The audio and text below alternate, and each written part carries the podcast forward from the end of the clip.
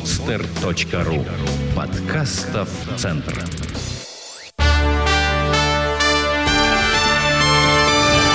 Прямая линия с Радиславом Гандапасом.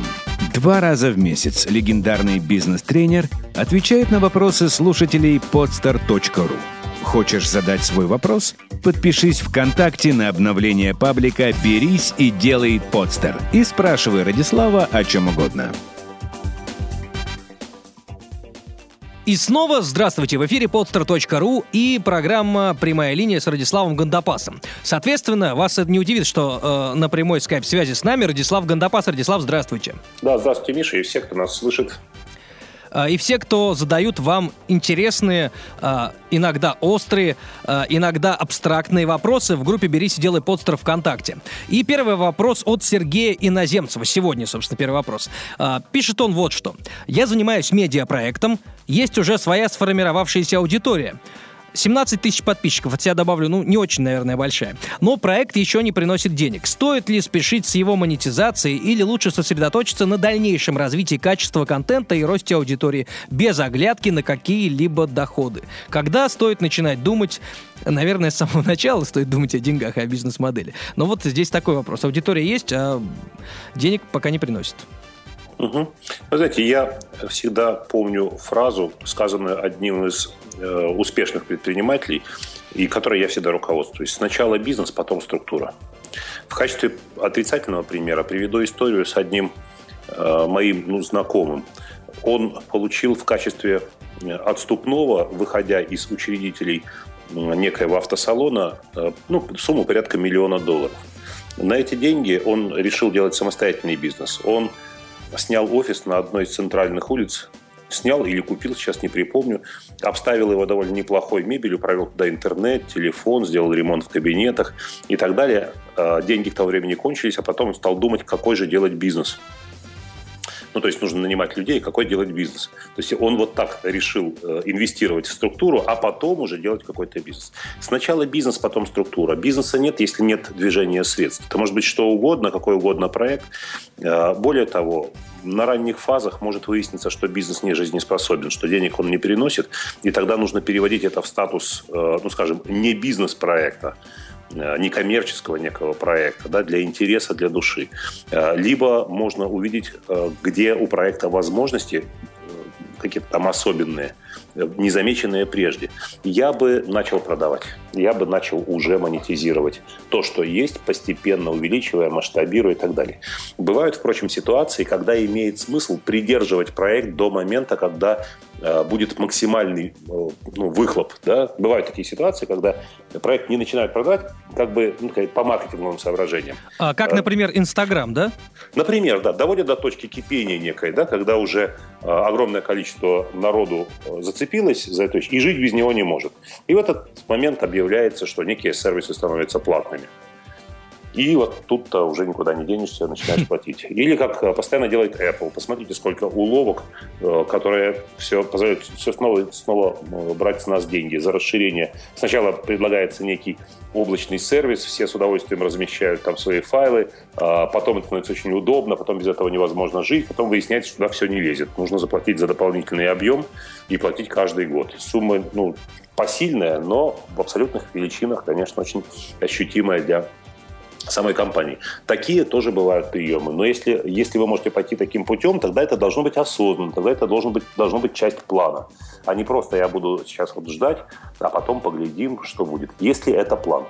Во всех остальных случаях имеет смысл начать зарабатывать. Это и психологически сделает для вас более простым управление проектом. Деньги, которые идут, которые идут в плюс, они сами по себе довольно неплохой э, довольно неплохой индикатор жизнеспособности проекта, ну и мотиватор. Ну и потом, их, э, потом эти деньги можно вложить в развитие самого проекта. И, естественно, я считаю, что в малом бизнесе вообще нужно вкладывать те деньги, которые зарабатывает бизнес, а не те деньги, которые вы могли бы, на которые вы могли бы купить школьный костюм ребенку. И следующий вопрос от Артема Фартушина. Пишет вот э, что э, этот пользователь. У меня возник барьер. Я знаю, что хочу делать, знаю, э, как, э, какая есть цель. Э, вместо действий только накапливаю знания. Как заставить себя работать? Чего я боюсь? Хочется, вспоминается цитата Артемия Лебедева, как себя мотивировать, да? Вот что бы вы здесь посоветовали? Ну, Артемий Лебедев, кстати, прекрасную фразу произнес. Совершенно, да. Да, если и, ну, хотите, напомните ее слушателям. А давайте вы напомните. Да, я не, не помню ее дословно. А как себя мотивировать? Да никак, оставайтесь в жопе. Вот примерно, если вы это имеете в виду, а, да. да. Ну, это если вы это имеете в виду. Я именно это имею в виду, да. Да, фраза сама по себе хорошая, но э, она мотивирующая, но ответа на вопрос не дает. На самом деле, э, что такое решимость? Решимость, отвага, те вещи, которые воспеваются, которые ценятся в людях – те вещи, без которых невозможно предпринимательская деятельность, решимость, отвага, э, возможно, умение брать ответственность на себя за группу и принимать сложные решения в ситуациях неопределенности. Это трудно. Это трудно априори. Вы не ждите, что вам будет легко даваться какое-то решение. Если вы приходите в ресторан и выбрать мясо или рыбу, даже это решение трудное. Потому что вам нужно что-то выбрать, от чего-то отказаться. Угу. Ну, то есть, если вы выберете мясо и, оказ... и возьмете, там, надо было брать рыбу, мясо не очень. Или вот я сейчас понял, что хочу рыбу, и вам нужно с этим жить. Решимость ценится именно потому, что человек может преодолеть внутреннее сопротивление. Вы, ну, если вы ждете какой-то секретный секрет, волшебный какой-нибудь там эликсир, как взять и принять решение и двигаться э, дальше в том направлении, в каком вы хотите. Никакого эликсира нет, иначе решимость ничего бы не стоила. Некоторые люди, знаете, этот вопрос, между прочим, задают мне довольно часто. Мне на днях кто-то в Твиттере написал, хочу попасть на работу вот в такую-то организацию, но никак не решусь э, туда пойти, стоит ли мне это делать, или отказаться от моей идеи. Я сказал, да, стоит делать. А как? Как решиться? Очень просто, сказал я. Выпейте 2 по 50 коньяку, берите заявление, идите к директору. Вот, вот собственно, и, и все. И человек вроде бы, ну, это, естественно, несерьезный ответ, но до э, автора вопроса дошло. Ну, что-то дошло, произошел какой-то инсайт, и он понял. Решайтесь, ну, решайтесь. Это как, как сделать шаг э, в банджи-джампинге, это как э, с парашютом выйти из самолета, это как сделать предложение девушке. Это, конечно, это стресс но чего бы стоило ваше решение, если бы вы не преодолевали стресс? Решайтесь. Ну, сделайте шаг, а там разберетесь. Чтобы преодолеть внутреннее сопротивление, естественное для человека. Наполеон говорил, главное ввязаться, а там поглядим. И все, там разберемся. Все равно неопределенность. Вы все равно на 100% не знаете, что будет. Делайте, там разберетесь. Знаете, для человека, пребывающего в нерешительности, жизнь превращается в ад, потому что момент принятия решения – это самая энергозатратная вещь. И чем дольше длится размышление над тем, какое решение принять, тем больше потери энергии. И в какой-то момент просто ее может, может не хватить на само решение. Вы же скорее решайтесь. Есть ситуации, в которых лучше раньше решиться, понять. ну, есть вещи, которые от того, что вы будете принимать решения дольше, яснее не становятся. И лучше не становятся. А, понял. Ответ длиннее, чем у а, Артемия Лебедева, но содержательнее. Э, да, развернутый ответ. Э, следующий вопрос от Виктории Латвии. Виктория Латвия. Видите, сколько псевдонимов, да, в, в ВКонтакте? Как знать, может быть, это настоящий. Само собой, Виктория Литва, Виктория Эстония, Виктория Прибалтика. Может быть, она мисс Латвия, ну, мы же не знаем. Э, кстати, да, аватарки нет, возможно, чтобы не соблазнять э, других пользователей.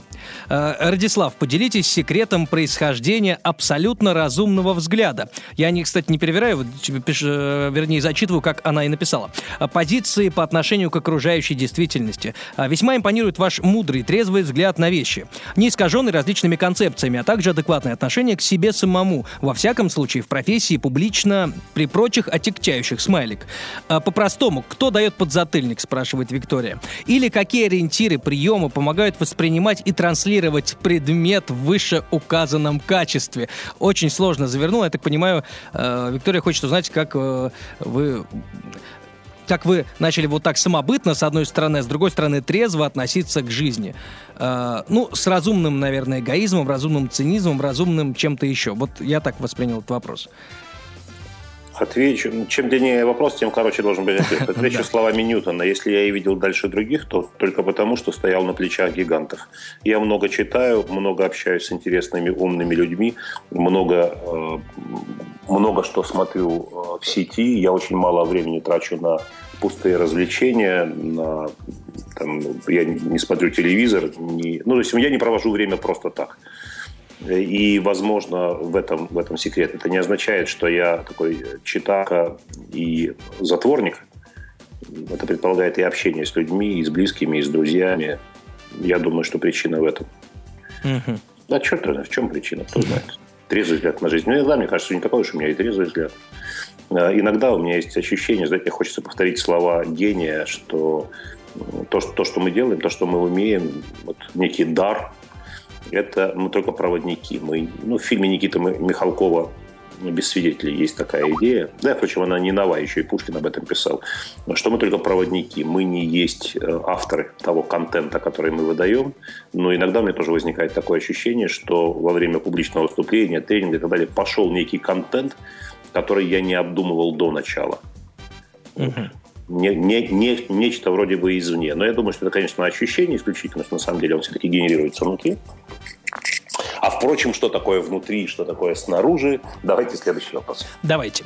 И следующий вопрос э, совершенно не касается внутреннего мира, ну, по крайней мере, вот внешне, я сейчас его читаю. Вячеслав Поляков его задает. Радислав, добрый день, пишет он. Сейчас от кого не лень слышна фраза. Я хочу открыть свое дело и быть финансово независимым. Но ведь если задуматься, тот же самый предприниматель, как никто другой, финансово зависим от своих вкладов в банки, недвижимости, рентабельности своих проектов.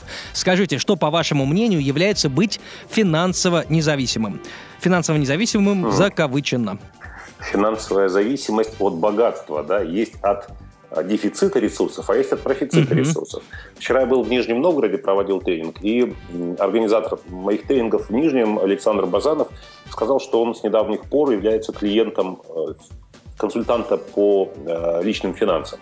Он начал инвестировать в ценные бумаги, ну и так далее, и так далее. Вот. И э, сказал фразу, у человека есть две проблемы. Нет денег и есть деньги. Причем обе, обе э, эти проблемы – это проблема, потому что появляется определенная зависимость, определенная ответственность. Э, он говорит, я инвестировал в ценные бумаги, и я поймал себя на том, что хоть я себе и говорил, давал слово не заглядывать подолгу, туда смотреть только в долгосрочной перспективе. Практически каждый день я смотрю, какие индексы, что происходит на рынке, и я в некотором смысле эмоционально зависим. Но мне кажется, лучше быть зависимым от профицита ресурсов, чем от дефицита. Лучше быть зависимым от э, того, как сохранить и приумножить, чем от того, где добыть или как сэкономить, как протянуть. Э, и то, и другое зависимости. Вы знаете, когда нет детей, это определенная зависимость. Когда есть дети, определенная зависимость. Когда вы одиноки, не в браке, это определенная зависимость от образа жизни. Когда вы в браке, это определенная зависимость. В конце концов, даже зависимость от водки и зависимость от спорта – когда вы ведете здоровый образ жизни, вы подчиняете свое расписание, деловое даже иногда, э, расписанию тренировок. Ну, расписание дня тому, что нужно успеть сделать зарядку или там, пробежать 6 километров. Э, вы зависимы. Но просто э, вопрос, это зависимость по вашей воле или она фатально непреодолима? Я предпочитаю такие зависимости, которые я выбираю сам. На эту тему читайте Стивена Кови «Семь навыков высокоэффективных людей». Там в одном в одном из разделов это очень подробно разбирается, эта тема. Тема созависимости с близким человеком, без которой вообще невозможны близкие партнерские отношения, ну и так далее. Отлично. Следующий вопрос от Влада Кравченко. А, вопрос длинный, и вот он какой. Здравствуйте, Радислав. Имеется парочка вопросов. Как вы учились в школе и в ВУЗе, спрашивает он. Много ли вы прогуливали? Как относитесь к отечественному образованию? И дальше сетует на то, что 5-6 лет, если контрактное э, обучение, нужно платить э, деньги за обучение, сдавать деньги на ремонт, подарки преподавателям. Если плохо учишься, то должен материально помочь аудитории или педагогам. И если дожил до четвертого курса, то наступает защита диплома. Обязательно нужно от группы сдавать какие-то деньги на диплом, комиссию и так далее. По нескромным подсчетам выходит круглая сумма.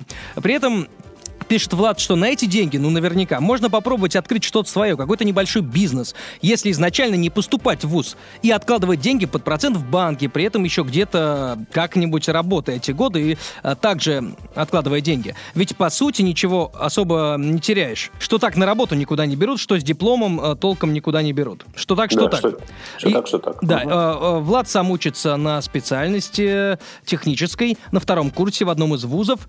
А, по специальности пишет по его работают всего 10-30% выпускников, и спрашивает он вас вот еще о чем. Кроме того, как вы учились в ВУЗе и в школе, много ли прогуливали. А, как вы считаете, нужен ли диплом человеку, или это сейчас такая современная тенденция? Заранее спасибо за ответ. Всех вам благ, удачи и успехов. Да, спасибо. Так. Ну, прогуливали, скажите честно. Прогуливал при любой возможности. Школу я закончил с аттестатом 3,2 балла. При этом из школы меня пытались турнуть. Меня спасло то, что я был высокого роста и похож на Маяковского. Декламировал Маяковского со сцены, в том числе на всесоюзном конкурсе. В общем-то, это меня также спасло, как спасает, не знаю, человек, умеющего рисовать. В армии от нарядов э, он рисует боевые листки, стен газет и прочую чепуху. Сидит в штабе, а не чистит картошку и не бегает на морозе с автоматом. Вот меня точно так же спасла это воз... умение выступать публично, готовность выступать публично меня спасло в школе. Так бы меня после восьмого класса турнули бы с такой успеваемостью.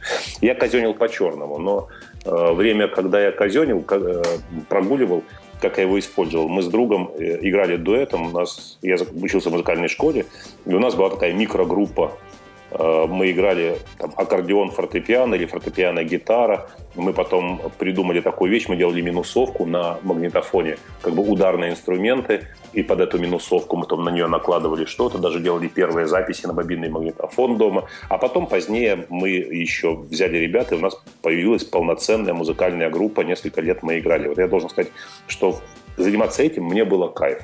А вот в школе мне было не кайф совсем. У меня была парочка любимых предметов, литература, физкультура, на которые я ходил с удовольствием и занимался вот, э, без всякого принуждения. И у меня по ним была пятерка. А по всем остальным... У меня хорошие, специаль... хорошие способности к математике, но преподаватель не смогла вызвать во мне интересы к этому предмету и закончила школу алгебра 3. А что такое 3? 3 это фактически 2, то есть 3 это фактически 0.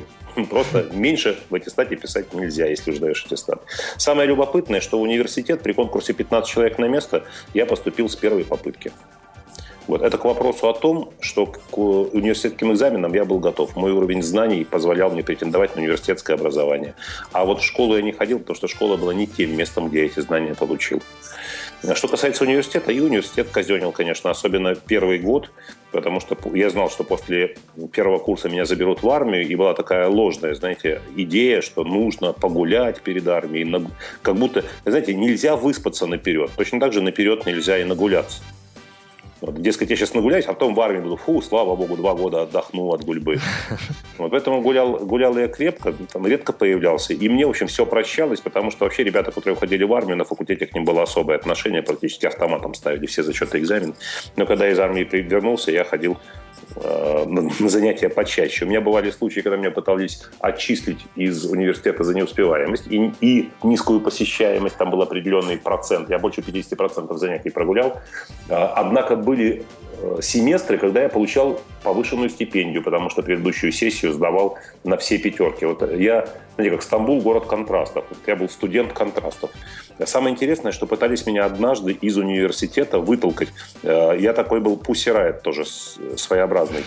Э, я выступил там с акцией протеста против э, через, против уменьшения часов преподавания некоего предмета, который мне нравился. Я был неким зачинщиком в студенческой команде протестной. И мы собрали педагогический совет, по нашему требованию преподаватели собрались, мы зачитали наши требования, была дискуссия жаркая, и, в общем, они пошли на попятную преподаватели, да. Ну, в общем, наш ректор был не Путин, с ним можно было договариваться. В общем, пошли на попятную. А вторая была история, когда я был против что-то там военной кафедры. Если мы служили в армии, то мы не должны посещать занятия на военной кафедре, считал я. Наше руководство считало иначе, я демонстративно отказался посещать военную кафедру э, и дошел до ректора, до ректорского совета, меня пытались отчислить, но поддержали, поддержал педагогический коллектив. Ну, в общем, я был такой э, неудобный студент для университета, прямо скажем. Самое забавное, что когда прошло много-много лет, ко мне э, ректор, э, декан моего родного факультета обратился с просьбой приехать на встречу со студентами. Э, был день факультета, и, как оказалось, меня факультет помнит, преподаватели помнят и следят за мной и они бы хотели, чтобы студенты имели возможность поговорить, услышать какие-то идеи, вот как я сейчас в подкасте, да, какие-то идеи, не задать вопросы, что-то отвечаю. прямом эфире, в общем, экспромтом, чтобы вот так можно было бы поговорить со студентами. Я говорю, а зачем, смысл какой? Они говорят, мы хотим показать студентам, что в этой жизни преуспеть могут не только бандиты, но и филологи. И, кстати, а я филолог. Да. Что касается образования, у меня отношение к нему скептическое. Особенно сегодня, когда, э, знаете, учителя привыкли стандартно обучать предмету по неким спущенным сверху стандартам. Кого ругать, кого хвалить, как быть. А сейчас критерии растеряли, некоторое время не было эталонов. Растерялись и сами учителя не знают, чего преподавать. Второе, мне не очень нравится атмосфера. Хрипловатые, издерганные, нервные учителя с надсаженными голосами. Часть из них невротички, часть из них нуждаются в психиатрической помощи. Уже, мне кажется, работа в школе стрессогенная и э, малоблагодарная. Я прихожу в школу на родительские собрания, я ухожу с тяжелым сердцем. Я смотрю, кому я отдаю на 10 лет на полдня в руки своего ребенка. Ведь они с ним говорят больше, чем я. Я скептически отношусь. Есть отдельные учителя, конечно, которые вызывают преклонение, но таких подавляющее меньшинство.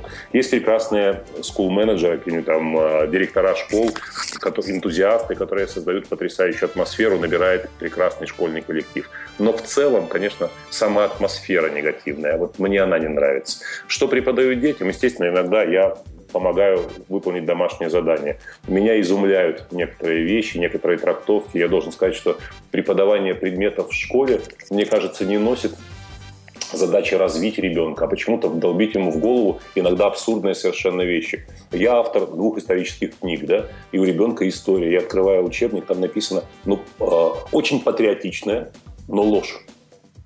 То есть ребенку в 11 лет, и я спрашиваю жену, как быть? То есть я, когда работал над этим материалом, вот по этому герою я там, провел несколько недель в работе с первоисточниками, и я знаю, как было на самом деле. И автор учебника по истории знает, как было. И мне сейчас что ты предлагаешь ребенку? Сказать, что было так, как написано в учебнике, или рассказать ему правду, что все это ахинея, выдумка и пропаганда сталинских времен? Как быть? И жена говорит, ну, ты знаешь, зачем ему проблемы? Пусть расскажет так, а потом мы ему объясним, как было. Вот такая, знаете, парадоксальная вещь. Мне очень не нравится, когда на линейках раздаются крики «Родина! Родина!», гимны. Мы живем в самой лучшей стране в мире. Мне кажется, ну, только в Чили во времена Пиночета и, может быть, в Германии во времена Гитлера проходили подобным образом вот эти военизированные построения. На этой линейке в ней нет никакого ни смысла, ни толку. Только там по линеечке построились, равняясь смирно. Э, родина, Родина, наша Родина нам дала, мы не знаю, мне вот мне не нравится вот эта история. Она неприятна, она не отвечает духу времени, и, на мой взгляд, она формирует детей циниками, цинизму детей. Они научаются жить двойной жизнью. Некий предъявлять фантик, а держать два пальца крестом. Я думаю, что многие депутаты Госдумы, которые принимают абсурдные решения в угоду своим э, боссам, э, тоже в глубине души смеются над этими решениями, считают их неполезными ни для страны, ни для себя, а для себя они обустраивают некий мещанский рай – независимый от тех решений, которые сами же они принимают в отношении остальных граждан страны. Я думаю, что все они, все эти депутаты, это порождение нашей системы образования. Диплом я ни разу не показал никому и никогда. Даже в школе, в которой я работал учителем, диплом у меня забыли попросить, потому что учителя были так нужны, что меня взяли. Никогда в жизни, я понятия не имею, где лежит мой диплом. Меня его никогда не просили. Хотя, кстати, дипломов о высшем образовании у меня два. Один неизвестно, где лежит, а второй я забыл забрать из вуза и он где-то там в деканате до сих пор валяется, покрываясь пылью. Э, меня удивляет, когда э, молодые сотрудницы у меня в офисе, я спрашиваю, «А какая у тебя специальность в ВУЗе? Она говорит, ну, там какой-то макаронно-строительный институт. А ты кем собираешься быть? Ну, вот тем-то, совершенно даже не макаронно-строителем. А зачем ты учишься? Ну, высшее же образование нужно. Я говорю, кому? Она говорит, ну как? А без высшего образования как я буду? А как ты будешь без высшего образования? Ну, то есть как? Вот точно так же, как, как ты сейчас. Ну, а что тебе дает это образование? Ну, диплом. А куда ты его денешь? То есть ты придешь наниматься э, в, там, в э, компанию менеджером и покажешь диплом, что ты технолог по макаронным изделиям, и, и что это тебе даст. То есть они скажут, а, круто, мы тебя берем в менеджеры. Это совершенно не, не твоя тема. Ну, без высшего образования ехать в наше время нельзя. Я не знаю, откуда взялась эта гипотеза. Выше, к высшему образованию я отношусь еще более скептично, чем э, к общей как это называется, господи, к среднему. И смысла его не понимает большинство молодых людей, я так думаю, поступают в институт для того, чтобы тусоваться, не для того, чтобы получать образование, расти над собой. Большинство из них даже на пятом курсе не имеют ни малейшего представления, кем они будут работать и уж тем более не имеют представления, когда поступают. Думаю, конечно, есть исключения, есть институты уникальные, куда люди стремятся, в школе учатся половину времени с прицелом на этот институт, какие-нибудь там математические специальности, там Бауманка и так далее. Есть несколько таких институтов. А большинство же студентов поступают, чтобы тусоваться не только вечером, а и днем. А если будешь работать, тусоваться тебе будет некогда. А так приходишь каждое утро, представляешь, там пол девятого утра приходишь, и твои ровесники, кто-то в новой шмотке, у кого-то новая сумка, слово за слово, кто как провел вечер там, и так далее, и так далее. Классно же. Это клуб. ВУЗ – это клуб, где молодежь тусуется по утрам. А потом есть ночной клуб, где та же молодежь тусуется по вечерам. Э, повторю, я обобщаю, конечно, в известной степени, но это вообще не очень близко к истине. Я думаю, что э, то, что я сказал, актуально для подавляющего большинства и учеников школы, и школ, и студентов. Ну, соответственно, диплому отношений я высказал чуть раньше. Э, да, и следующий вопрос как раз касается вашей профессии, филолога, учителя. Э, да. Задает его Татьяна Шишкова. Пишет она, здравствуйте, Радислав. Не получила ответа на e-mail, поэтому пишу на форум ВК. Э, давно мучаюсь двумя вопросами, которые очень хочу задать вам, как преподавателю-филологу. Наконец-то решилась. Как говорит Виталий Сундаков, чтобы освободиться от наболевших вопросов, надо задавать их. Угу. Первый вопрос такой. Как вы относитесь к безграмотности людей? Я имею в виду писанину, безграмотность э, в отношении русского языка. Э, понимаю, пишет она при этом, что могут быть описки, опечатки при наборе текста, но поражают откровенные ошибки и нелепость применения знаков препинания. Э, также она пишет, что осознает, что если человек достиг определенного успеха, уже не имеет значения, насколько грамотно он пишет. Однако это невольно бросается в глаза, и я ничего не могу с этим сделать. Хочу спросить именно у вас, бывшего преподавателя русского языка и литературы, какова ваша реакция на подобное творчество? Это первый вопрос, давайте на него, а потом второй. Угу. Ну, по поводу ответа на почту, должен сказать, что я, у меня объем, поток входящей почты порядка 100 писем в сутки, и на мою почту отвечают три человека в моем офисе. А, письма, которые адресованы лично мне, пересылают мне все равно. Есть письма, которые не предполагают некое письмо, но в нем нет претензий на ответ, его не пересылают, просто принимают к сведению. Есть письма, ответ на которые находятся в компетенции других сотрудников, пересылают сотрудниками, сотрудники дают ответ. Никогда мои коллеги не пишут от моего имени. Если я э, стою в подписи, значит, отвечал я. Но я в течение долгого времени старался отвечать на каждое письмо. И у меня каждый день несколько часов уходило просто на ответы. Да? Даже если ответ был «спасибо на добром слове» там, и так далее, успехов. Потом я понял, что я сжигаю огромное количество времени, и большинство адресатов очень удивляются, получив от меня ответ. И на мой ответ я получаю еще больше, большее письмо, спасибо, что вы ответили, а раз так, то давайте, э, вы готовы к диалогу и так далее, и так далее. И я понял, что я э, оказываюсь в некой снежной лавине. И тогда я снял с себя эту порчу, я снял с себя обязательство отвечать на каждое письмо, я просто читаю, принимаю к сведению, если э, если хочется, отвечаю. Если по каким-то причинам ну, нет мотивации к ответу, я просто не отвечаю вообще ничего. Вот, поэтому прошу принять мою мое несовершенство в этом плане и смириться с тем, что ответ не каждый автор получает. Но, кстати, каждый практически автор, который пишет письмо ВКонтакте в группу «Бери сидела» и получает ответ рано или поздно. Как в передаче «Что, где, когда» рано или поздно сыграют все вопросы. На самом деле, пока мы идем прямо по порядку. Ну, отлично. Итак, э, как я отношусь к ответам на ошибки? Э, к ответам на ошибки. Как я, как, как я отношусь к ответам на ошибки? Как я отношусь к ошибкам в русском языке? Ну, естественно, русский, преподаватель русского языка бывшим не бывает. Это такая же проблема, как для скрипача с абсолютным слухом э, слышать пение в караоке, я думаю. Это как песком по стеклу, не знаю. Э, очень тяжело мне с этим. Особенно, когда ошибки просачиваются в книги. Представляете, открываю, ну, положим, книгу э, Олега Тинькова.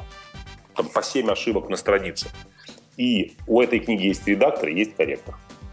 Открываю книгу Сергея Минаева та же история. Причем я ему даже писал, по-моему. Я с карандашиком эти ошибки выверял и смотрю, какой-то корректор с высшим филологическим образованием получил зарплату за ту работу, которую он проделал над этой книгой. Ошибок много. В Твиттере масса ошибок. Я думаю, что причин несколько. Первое. Сегодня пишет гораздо большее число людей, чем прежде, то есть пишут публично. Для этого есть каналы, например, интернет. Или сегодня стать автором книги гораздо проще, чем 20-30 лет назад, естественно. А, второе. Люди крайне мало стали читать. А ведь грамотность письменной речи зависит от того, э, от, от чтения. Множество людей не помнит правил. Они пишут грамотно, потому что у них впечаталось, они тысячи раз это слово читали, и оно впечаталось в память, они его воспроизводят правильно на письме. То есть люди мало, чудовищно мало читают. Чудовищно мало. Но эта идея, что мы самая читающая страна в мире, это ложь. Это ложь советских времен. Непонятно, зачем созданная. Мы и тогда не читали больше всех в мире. А сегодня так мы вообще на каком-то 67-м месте. У нас издается чудовищно мало книг, на самом деле. Кажется, что полно литературы, полные магазины. Но относительно наших, э, скажем, западных соседей, э, мы очень мало издаем книг и журналов, кстати, на порядок меньше, чем, например, в Соединенных Штатах. Может быть, и в этом дело. Не знаю. А есть еще одна причина. Это в целом безалаберность. Люди стали, привыкли относиться ко всему э, неряшливо неряшливо писать в интернете с ошибками. Да какая разница, вы меня грузите? Я успешный человек, зато я там штуку баксов зарабатываю. Какая разница, как я пишу? Я же могу зарабатывать безграмотно. Э, это часть культуры. Грамотная речь и грамотное письмо – это часть культуры. Человек может сказать, я зарабатываю штуку зелени, поэтому я значит, не чищу обувь, например. Может такое быть? Или я зарабатываю штуку зелени, поэтому я ем руками капусту в ресторане. Может такое быть? Ну, теоретически может, но это же абсурд. Мы же сочтем такого человека идиотом, который так считает. Это просто, ну, когда человек пишет с ошибками и даже не, не, не желает проверить там по текстовому редактору, это, не знаю, показатель отношения. Он просто неряшливо относится к тому, что он делает.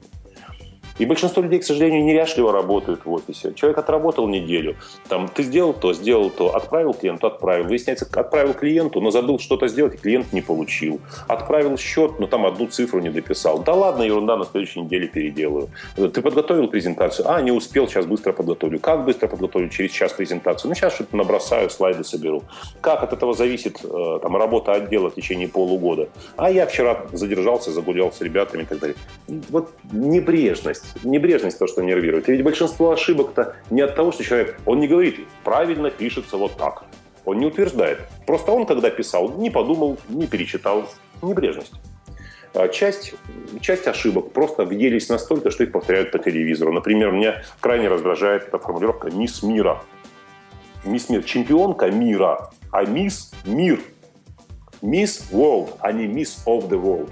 Да? Мисс World это, или Мисс Universe это как фамилия. Да? Ну, мисс Хопкинс, Мисс Смит, Мисс World. Это такая шутка, да? Как бы Мисс, она вышла замуж за мир, как будто бы, да? Ну, или дочь мира, Мисс World.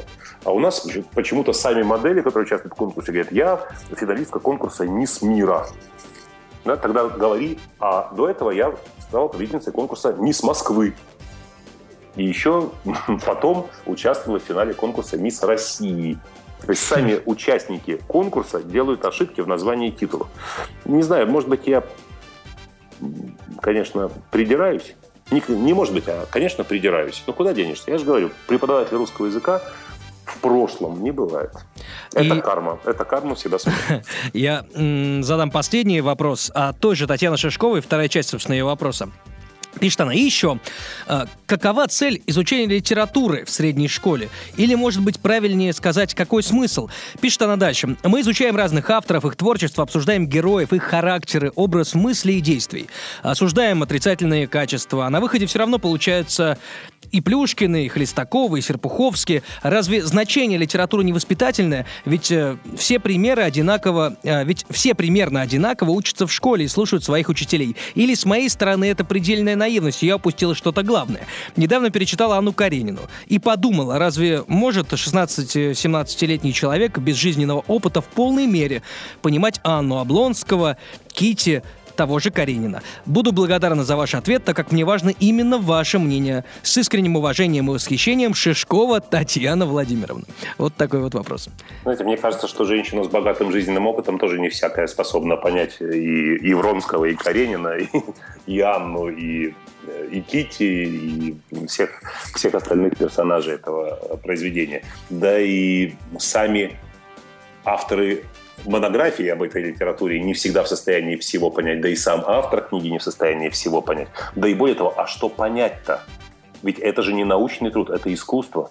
Вы знаете, э, по поводу искусства в целом много столетий ведется дискуссия, должен ли быть у искусства прикладной смысл.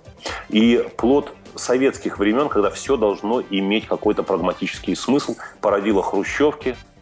Ну, как бы искусство убрали, оставили барак пятиэтажный. Потому что не нашли смысла в колоннах и балюстрадах. В чем их смысл? Украшения. А в чем смысл украшения? И нет ответа на этот вопрос. И убрали их. А, так и с искусством. Да? В эти же советские времена созрела идея, что э, книга должна воспитывать. Да ничего похожего. А, нет у искусства такой функции воспитательной. Это эстетика, это, не знаю, как э, эмоциональный, это развитие эмоционального интеллекта, а, если угу. угодно.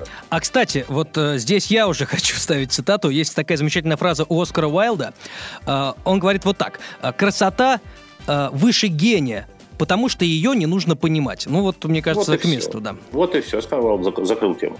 Красоту не нужно понимать, эстетику не нужно постигать. Это, не, это область непостижимого. Ее нужно воспринимать и ощущать резонанс от этого. Когда вы читаете хорошую книгу, слушаете хорошую музыку, смотрите хороший, качественный фильм, качественный, ну не знаю, кто, вот, фильм, по отношению к которому слово искусство справедливо – у вас э, вы входите в определенное состояние, состояние, которое можно вызвать себе ну, только контактом с прекрасным, при условии, что с детства вы контактировали с прекрасным. То есть, если у вас эта мышца, эта железа разработана. И закладывается все это в школе. Я... Вы к этому ведете? Безусловно, даже раньше. Если ребенок в детстве не воспринимал красоту, не смотрел на живопись, не слушал хорошей музыки и так далее, и так далее, он, когда вырастает, у него хорошее, у него искусство качественно не вызывает никакой реакции. У него самые простейшие виды искусства, скажем, попса, сериал, ток-шоу может вызывать резонанс, оно может откликаться в нем, но истинного искусства он не понимает. Оно в нем не, не понимает в том смысле, что оно не вызывает у него реакции. Он засыпает на спектакле, он зевает, когда звучит классика, он э, там просится в буфет в э, художественном музее э, и так далее. Только узнавание в искусстве дает такой эффект. Узнавание того, что было когда-то. Именно поэтому в школе изучают литературу, в том числе произведения, которые не по зубам школьникам. Чтобы потом, спустя годы, прочитав Анну Каренину, у тебя срезонировало что-то. И тогда ты сможешь э, увидеть ее в 3D-модели. Когда ты в течение жизни, ну, сколько я Анну Каренину прочитал? Раз 7-8 есть а, что каждый раз на определенных срезах возраста ты возвращаешься к одному и тому же произведению, читаешь как будто новую книгу с учетом прежнего, э, с учетом приобретенного за это время опыта и с учетом тех впечатлений, которые я получил в начале. Поэтому, э, если исходить из этой позиции, то в школе, безусловно, нужно читать серьезную литературу, а не просто нечто, что детям будет приятно. А, мне мой наставник, когда я попал в школу преподавателем русского языка и литературы, сказал, твоя цель – так преподавать литературу, чтобы дети читали после школы. Все. А у нас, к сожалению, литература преподается таким образом, чтобы ребенок ни в коем случае не хотел. Литература, запоминание текста, э, даты, когда писатель э, получил образование, когда он написал первое произведение, что они дают, кому это нужно. Никакой попытки получать удовольствие от текста. Ну, с одной стороны, да, с другой стороны, э, в какие-то фактические данные из жизни автора они могут как-то позволить объяснить вещи, которые он изложил э, в произведении. Ну, например, объяснить какие-то выражения, какие-то аллюзии. Ну, может быть, только с этой точки зрения, хотя может я с вами быть, согласен. Может быть, имело бы смысл, но это только когда это имеет смысл. А про, во всех остальных случаях заучивание дат жизни писателей не имеет никакого смысла, кроме как занять урок, чтобы преподавателю было чем заниматься, он это понимает и может проверить. А во всем остальном он сам не понимает, он сам не в состоянии сделать анализ произведения, особенно эстетический. Он может его привязать к историческим фактам, может какую-то там политическую, идеологическую подоплеку, которой даже не закладывал автор в нем найти. Да, верхи не могут, низы не хотят, предреволюционная ситуация, базаров, то все. Какое отношение это имеет? Вряд ли автор все это закладывал. Автор создавал произведение искусства. Это притягивание за уши, это низведение литературы на несколько этажей вниз, к романтической, утилитарной функции, к функции, а, знаете, к функции боевого листка или политинформации. Был такой жанр в свое время. Низведение вниз до уровня, скажем, газеты. литература как отражение действительности. И последний традиционный вопрос, э, Радислав, про книги. Да, помните, мы в конце каждой программы, вернее, вы советуете какую-то книгу почитать. Угу. Так, а, а какой я советовал уже? Я советовал Камасутру для оратора прочитать. Да, последний раз, собственно, Всем и советовали. медленно, срочно читать Камасутру для оратора, как, а, как Паук пишет в Твиттере, да, всем дичайше пиарить и, не, и немедленно читать эту книгу. А, вторая книга, она явилась продолжением первой. Мы уже договорились, что в течение нескольких программ я могу с удовольствием рекомендовать свои собственные книги, давая по ним комментарии, а потом добавлять что-то. Но сегодня я хочу э, уйти от, этого, от этой традиции. Свою собственную книгу я порекомендую в следующий раз. А сейчас я советую обратить внимание на книгу, которая не связана вроде бы с вопросами лидерства, с вопросами ораторского искусства, развития себя и так далее. Книга называется «Китайское исследование». На мой взгляд, э, лидером может называться человек, который берет любую ситуацию в свои руки, которая с ним как-то связана. Будь то обучение в ВУЗе, будь то работа в компании, будь то семья и будь то его здоровье. Очень трудно назвать лидером человека, который зависит от своего организма, зависит от своего тела. Большинство тех, кто меня сейчас слушает, люди, которые не сталкивались с проблемами со здоровьем в силу того, что возраст, высокая энергетика и иммунитет справляются с, со слабостями, с недомоганиями, с э, вирусами и так далее, и так далее. Справляются легко, и поэтому здоровье вот не вызывает никаких тревог. Однако обычно тревогу вызывает здоровье уже в том возрасте, когда уже невозможно что-то изменить. Было бы разумно и правильно для людей, которые заботятся о своем развитии, о том, чтобы ну, построить свою жизнь в соответствии со своими представлениями, сосредоточиться не только на вопросах, как приобрести финансовую независимость, как стать самостоятельным, как преуспеть в жизни, в бизнесе, но и озаботиться тем вопросом, как не запустить себя самого. Не только духовное, да, но и но тупо физическое, материальное свое тело. Почитайте книгу «Китайское исследование». Она посвящена удивительным открытиям вопросов, вопросов питания. В двух словах скажу. Богатые и бедные умирают от разных болезней. Богатые и бедные – принципиальное отличие в качестве питания. А, в мире большинство людей умирает от болезней, свойственных богатым людям. Первые три в рейтинге, а, первые три заболевания, которые являются наиболее частыми причинами заболевания, устраняются с помощью определенных изменений в системе питания человека. Нетрудных. Вот. Но если вы это понимаете, вы таким образом можете продлить и свою жизнь, и избавиться от многих грядущих заболеваний. Большинство людей думает, ну меня не коснутся рак, инсульт, инфаркт, например. Когда это еще будет, я еще не старик и так далее. Но во всем мире от этих трех заболеваний умирает подавляющее большинство людей, к сожалению, раньше, чем они хотели бы. И доживают они годы в состоянии, которого врагу не пожелаешь. Прочитайте китайское исследование. Может быть, вы не сразу броситесь оголтело использовать то, те рекомендации, которые дает в ней автор, но они лягут вам в душу, они прорастут когда-нибудь спустя годы и, возможно, повлияют на ваш выбор питания, образа жизни и, соответственно, а, ваш выбор самочувствия, здоровья, энергетики и продолжительности жизни. А, на этом все, Радислав. Спасибо вам еще раз большое за то, что отвечаете на вопросы подписчиков группы «Берись и делай постеры», наших слушателей. Они все задают и задают новые. Прекрасно. А у меня будут все новые и новые ответы. Спасибо за эти вопросы, потому что вопросы заставляют меня размышлять. Как вы успели заметить, на некоторые вопросы у меня прям готовые ответы. Я едва успеваю дослушать вопрос. А некоторые, отвечая на некоторые вопросы, я размышляю прямо по ходу, э, размышляю по ходу ответа. И это прекрасно. Я сейчас чувствую, что голова у меня поработала, и у меня есть новые свежие мысли, которые я обязательно запишу и использую в следующих книгах, в следующих тренингах. Спасибо. Э, до скорых встреч. Да, счастливо, Миша. Спасибо. Спасибо Всем. вам. Счастливо. До свидания. Сделано на podster.ru Скачать другие выпуски подкаста вы можете на podster.ru